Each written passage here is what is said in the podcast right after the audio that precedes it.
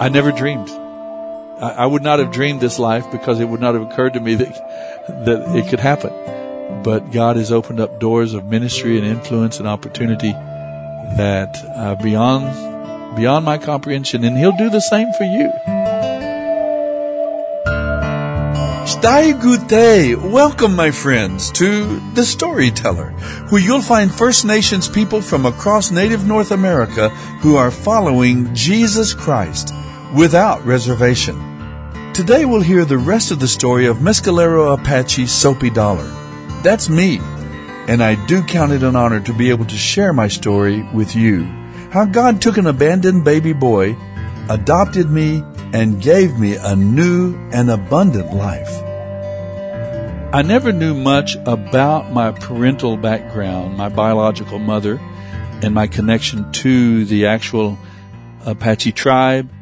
I never knew much detail about it through the years because once I had given my life to Christ and I grew up at the boys' home and graduated, I was so complete and so f- fulfilled in my relationship to God that I never particularly felt lonely or that I was lacking anything. I just filled with the joy of life and serving God and, and walking with, with the Lord. Although I knew of my heritage as a Native American, as Apache, I didn't know many of the details because I had thought that Princess Babe Hawk was my real mother.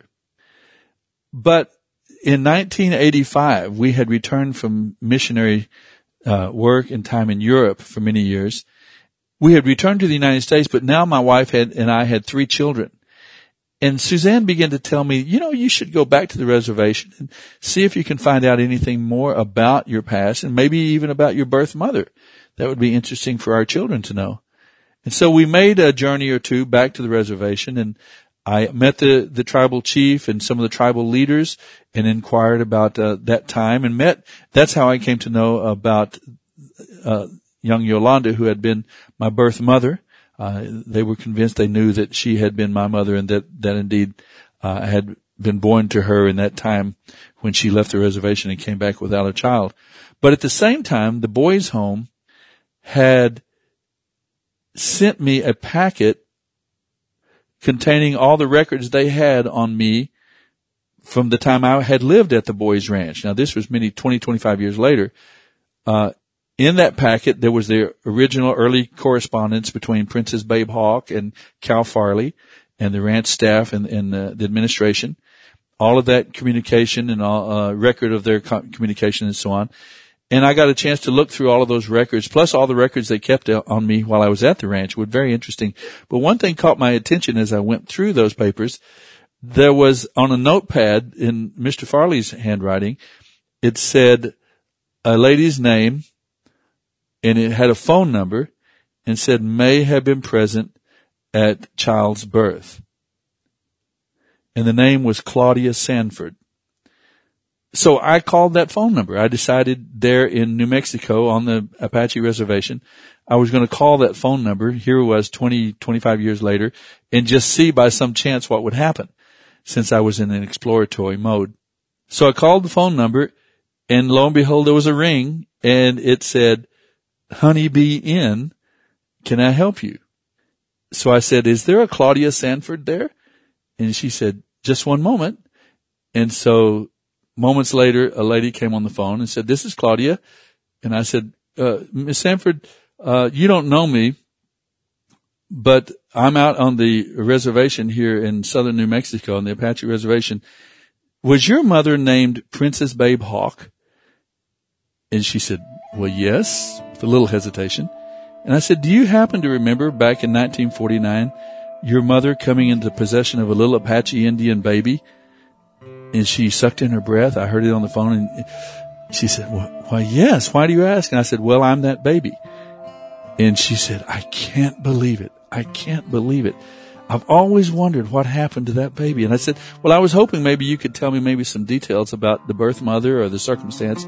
She said, no, I can't really tell you much. I was having marital problems, so I had gone to live with my mom for just a few weeks and taken my children with me. And, um, one day she just came home with this little baby, just like she's bringing home a sack of potatoes.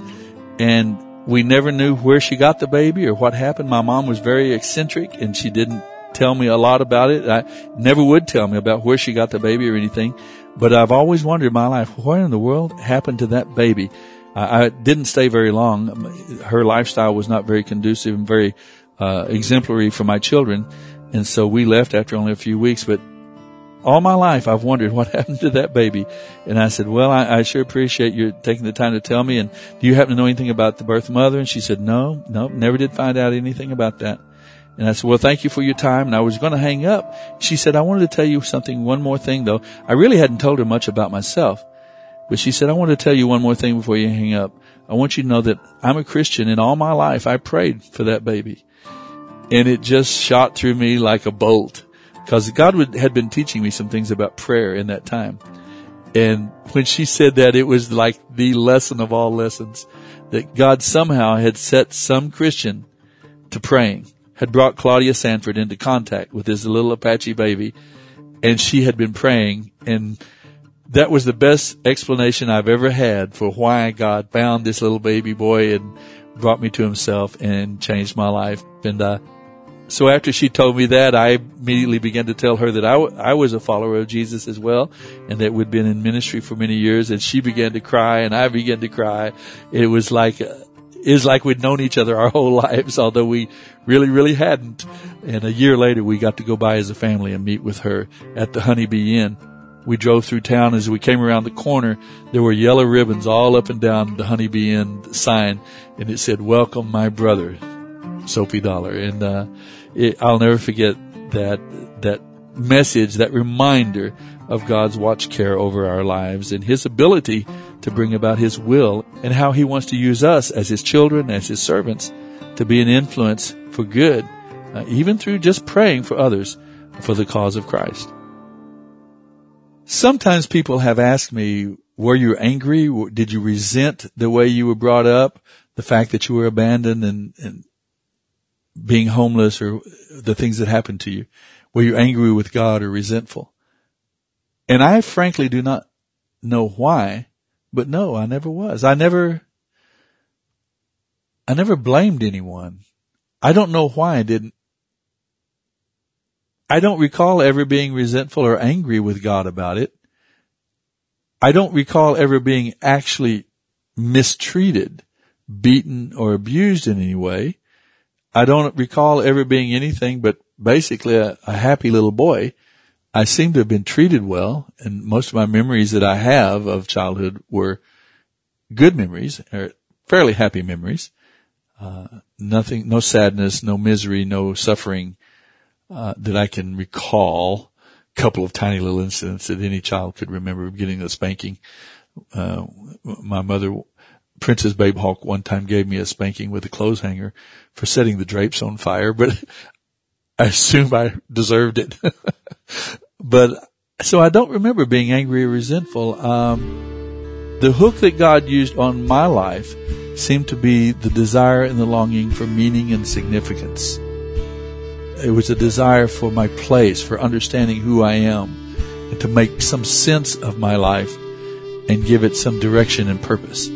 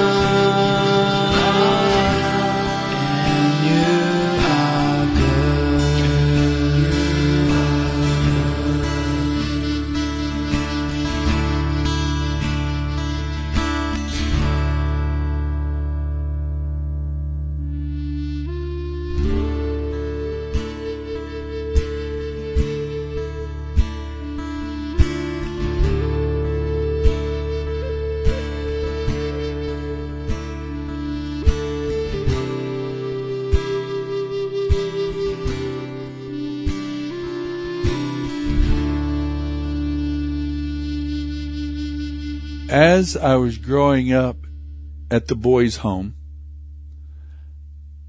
I got involved in a lot of different activities in chapel and choir and of course, uh, in athletics and football and basketball. And I was a rodeo champion.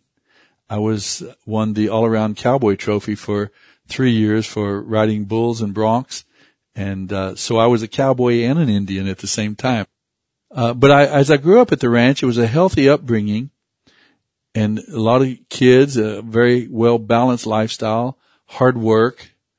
And of course, like all the boys, I was always aware of the fact that someday I would graduate and I would be out on my own and I would have to make my own way and get a job. And if I was going to go to school, go to school and make my own life. And I always dreamed and wondered, what God would do. And I had, I had dreams. I wanted God to use me. I wanted to be, I wanted to serve Him and be a good person and honor God with my life. But I never imagined, even in all those years, I'm not thinking, I'm not sure I ever even dreamed about the life that God had for me to be able to travel thousands and thousands of miles and live in other cultures and societies and learn languages, uh, and be in the former Soviet republics uh, Moscow and in Kazakhstan and Ukraine and Siberia and uh, over into China and to India to Singapore into Mongolia. Uh, all of these countries that God has allowed me to go back with and touch and be a part of sharing the good news, the joy and delight of, of salvation in, Jesus the Messiah. I never dreamed. I, I would not have dreamed this life because it would not have occurred to me that, that it could happen but God has opened up doors of ministry and influence and opportunity that uh, beyond beyond my comprehension, and He'll do the same for you. You there there are no limits. You have no idea. Often I talk to young people now, hundreds and thousands of young people I get the privilege of visiting with every single year, and I often tell them, you have no idea what God's going to do with your life. Uh, you, you, in your wildest dreams, you can't imagine all that the wonderful, exciting adventures and opportunities of growth and influence for His kingdom that God has for you. If you'll just continue to trust Him and walk with Him and depend upon Him, He'll do more with your life than you ever dreamed possible. Soapy was abandoned by his mother, but he wasn't forgotten by his Creator, and neither are you. God loves you and wants you to be with Him forever, but sin is in the way that's why he sent his son Jesus, so that in his death on the cross, he could pay the penalty for your sin. God accepted Jesus' death as a payment in full and raised him up. Everyone who accepts his gift of forgiveness through Jesus Christ belongs to God. He will never reject or abandon his own. He says, I will never leave you, I will never forsake you. The real question is, will we reject him? What have you done with Jesus?